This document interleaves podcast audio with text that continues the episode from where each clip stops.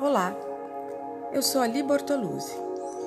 Bem-vindos a mais um episódio da série Abrindo Portas Interiores.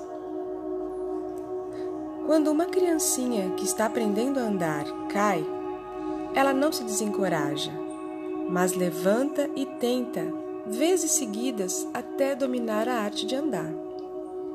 O mesmo acontece com a vida espiritual.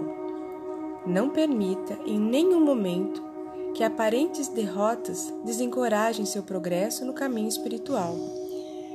Se você cair, simplesmente levante-se e tente outra vez. Não se contente em ficar mergulhado em autopiedade, dizendo que não dá para continuar e que a vida é muito difícil. Sua atitude deve ser sempre de absoluta certeza interior que, depois que seus pés estiverem firmes no caminho espiritual, você atingirá sua meta no final, não importando os obstáculos que você encontrar no percurso. Você descobrirá que o tempo que você passar sozinho, em silêncio, vai recarregá-lo espiritualmente e ajudá-lo a encarar o que aparecer à sua frente, sem hesitação ou temor. É por isso que o tempo que você passa comigo cada manhã fortifica-o para o que quer que seja que o dia possa trazer.